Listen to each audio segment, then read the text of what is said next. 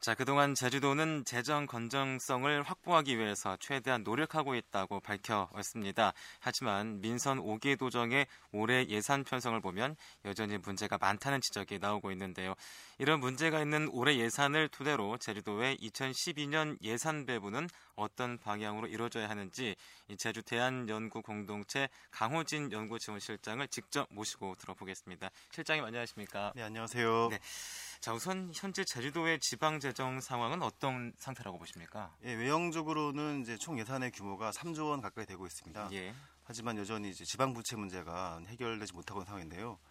어, 부채만 하더라도 이제 1조 원 가까이 되고 있고요. 예. 그리고 소위 BTL 사업까지 포함하면은 부채 총 규모가 1조 5천억 정도로 이렇게 많이 되어 있습니다. 음, 그러면 이제 지방채 증가는 도민 입장에서는 한 사람당 갚아야 될 채무가 많아졌다는 뜻이겠죠? 예, 지난번 국감에서 밝힌 자료에 따르면은 1인당 채무가 전국 최고인데요. 예. 대략 130만 원 정도 이렇게 빚을 지고 있는 거 나타나고 있습니다. 음, 그러면 은 이렇게 악화된 재정 원인은 예. 뭐라고 보십니까? 우선은 그 민선 사기 같은 경우에는 정부 차원에서의 그 소위 말하는 부자 감세 정책이 좀 크고요. 예, 예. 두 번째는 이제 행정 차원에서 예산을 좀 합리적으로 쓰지 못한 측면이 있어가지고 음. 뭐 이런 어려운 상황들이 온 것 같습니다. 음. 자 이제 제주도의 지방 재정이 악화되면서 이번 우구민 도정은 재정 진단까지 하고 또 초긴축 재정 운영을 공언해 왔는데요. 예. 하지만 지난해 편성된 올해 예산에도 많은 문제 있지 않습니까? 어떻게? 저 외형적으로는 이제 초긴축 재정을 말씀하셨는데 실제 예. 편성된 내역을 보면은 예. 이제 과도한 행정 운영 경비라든가 뭐 풀사업이라든가 그리고 합리적이지 못한 배분들이 많이 이루어지면서 음. 실질적으로는 재정 위기 시대를 반영하는 예산 편성되지 못했다고 저는 좀 보고 있습니다. 음. 자 이제 하나씩 그 제기가 되고 있는 문제를 살펴볼 텐데요. 네. 제 실장님께서는 올해 예산을 분석하고 풀 사업비를 폐지해야 된다라고 주장하셨는데 예. 그렇다면 모르는 분도 계실 텐데요. 풀 예. 사업비 어떤 겁니까? 우선 납세자 입장에서는 예산이 이제 합리적인 그 기준과 내용에 따라서 편성돼야 되는 불구하고 예. 풀 사업비라는 것은 재량 사업비 형태가 되어 있습니다. 그래서 네네. 정확하게 사업의 내용이 명시되지 않은 그런 예산이고요. 음. 좀더 말씀드리면 이제 도지사라든가 그다음 시장, 읍면동장 그리고 도의원들까지 포함해서 좀 임의적으로 편성되는 그런 예산들입니다. 그래서 어. 합리적이고 투명한 예산하고는 맞지 않는 그런 예산이라고 볼 수가 있겠습니다. 그렇다면은 올해 예산의 풀 사업비 비중은 어느 정도나 차지하고 있습니까? 그 2010년보다 많이 늘어가지고 예. 대략 한 300 억원 넘는 것으로 이렇게 파악되고 있습니다. 음, 300억 원이 넘는 이 예. 풀사업비가 어, 도지사나 아니면은 그 은명 동장이 재량껏 그리고 의원, 예, 네, 도의원님도 이렇게 예, 있습니다. 이렇게 재량껏 사용이 되고 있는데요. 예, 그래도 예산 운영의 필요성에 따라서 풀사업비가 있는 게 아닐까 하는 생각도 드는데요. 그렇다면은 실장께서는 이 풀사업비 폐지돼야 한다고 보십니까? 어떻습니까? 우선 예산 제도가 이제 사업별 예산 제도로 좀 변경되고 있고요. 예.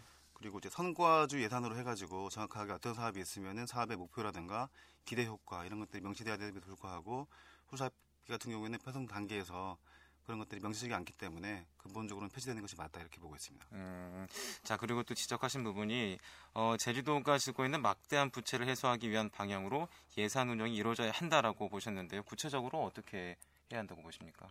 어, 우선은 예산 부채 관련해서는 제도적으로는 현재 감채기금 관련해서 네. 그러니까 채권을 감하는 감채기금들이 적립되고 있는데요. 예. 2010년 같은 경우는 70억 원 적립된 바 있습니다. 상당히 부족한 금액이고요. 그래서 제도적으로는 감찰기금 관련 조례를 이제 소위 말하는 순세계 잉여금의 10% 이상인 수준이 아니라 행안부 권고하고 있는 뭐 30% 이상으로 좀 상향해가지고 빚을 좀 갚는데 먼저 쓰는 것이 음. 지방 채무를 좀 줄이는 쪽으로 하는 것이 맞다고 보여집니다. 음, 예.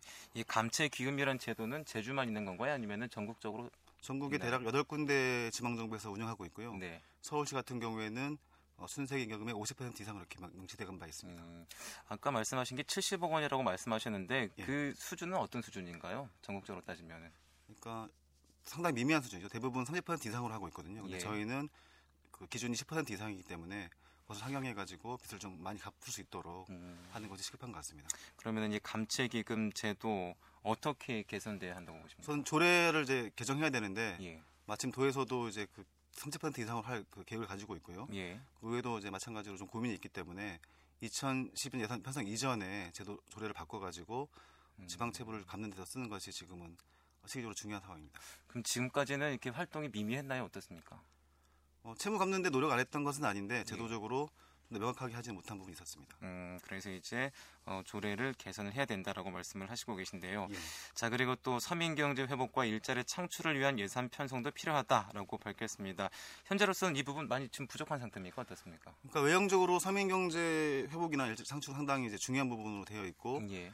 어, 도에서도 많이 애를 쓰고 있긴 한데 실제 내용을 좀 보면 과연 실질적인 일자리 창출되고 있는가에 대한 좀 의문이 있습니다. 예를 들면 행정 인턴들이 있는데 예. 대부분 이제 임시직 임시직이고 네네. 예산 통이 적거든요. 그리고 정책적으로 지금 하고 있는 게 사회적 기업 관련된 것들을 확대하고 있는데 그 내역을 좀 보면은 최저임금 수준 조금 넘어선 수준입니다. 음. 그런 정도 수준이 아니라 좀 더 지방정부 차원에서 예산을 많이 배정해서 일자리가 좀 좋은 일자리가 될수 있도록 하는 정책들로 전환돼야만 될 것이고요. 음. 서민 경제나 서민 생활 안정화를 위해서는 요금 인상 이런 것들이 아니라 좀 더 풀뿌리 갭층별로 파악을 해가지고 풋볼이 관련된 예산들을 좀 많이 배정하면 아무래도 도움이 될 것 같습니다. 음, 그렇군요. 자, 그러면은 올해 예산과 비교해서 좀 더 구체적으로 어떻게 예. 이 부분 개선돼야 한다고 보시나요? 예를 들면 2010년 같은 경우에 사회복지 관련된 이제 보조 같은 경우에는 예. 일괄적으로 30% 삭감해 버렸거든요. 예.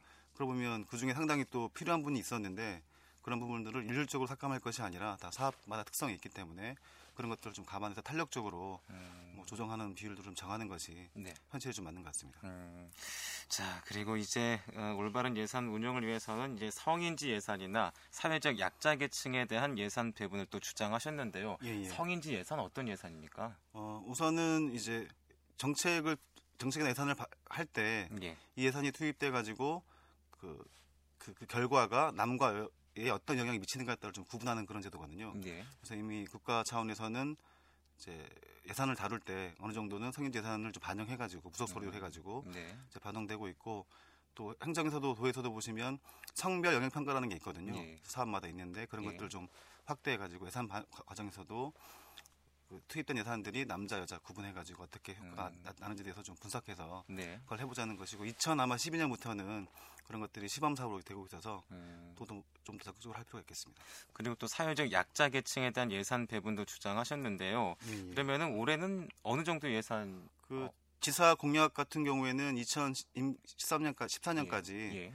사회복지 예산의 비중을 한 25%까지 하도록 되어 있습니다. 네네. 하지만 예산이 어렵기 때문에 이런 부분들이 충족되지 못한 측면이 있거든요. 그래서 최소한 약속하셨던 사회복지 분야 예산 비율 정도는 이제 반영돼야 할 것이고 대략 한 20% 정도 가까이는 돼야만 음. 그 지역의 사회적 복지 관련된 수요들을 충족할 수 있을 것이 아닌가 이렇게 좀 보고 있습니다. 음, 그러면 올해까지는 지금 어느 정도 됐다고? 작년 어, 올해 같은 경우에는 제가 예. 기억하기로는 한 18% 정도 그렇게 됐습니다. 18% 정도요. 예, 예, 그래서 예. 내년 예산안에는 어느 정도까지 배분이 돼야 된다고?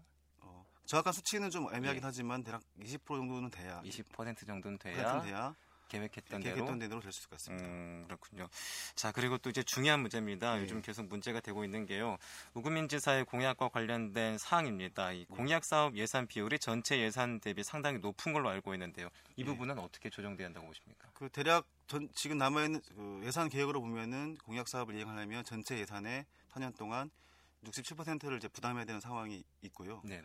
총 예산으로 하면은 2013년 14년까지 이제 9조 가 넘는 예산을 투입돼야 되는데 예. 뭐 예를 들면은 그 중에 지방비가 투입되는 예산이 2조가 넘거든요. 네네. 근데 현실적으로는 우리가 1년에 쓸 수 있는 소위 가용 재원이 2,200억 정도밖에 안 됩니다. 네네. 남아 있는 계획을 다 하더라도 현재 상황에서는 공약을 상당히 이제 조정해야 되는 그런 상황이 발생하고요. 음. 대략 200개 공약으로 치면은 한 100개 정도의 공약은 어, 좀 필요 없는 상황이 돼버린 거죠. 음. 네, 그리고 이제 예산이 많이 투입되는 트램 같은 경우에도 사회적 논란이 좀 많이 있습니다. 원래 또 중간 보고서에서는 이제 타당성이 없는 것으로 결론 났으면 예. 났는데 또 결과적으로 최종 보고서에서는 어, 근거성이 있는 것처럼 나타났지만 또 막대한 예산이 투입되기 때문에 네네. 이런 사업들에 대해서는 좀 더 신중하게 검토를 해서 예산이 낭비되지 않도록 할 필요가 있겠고요.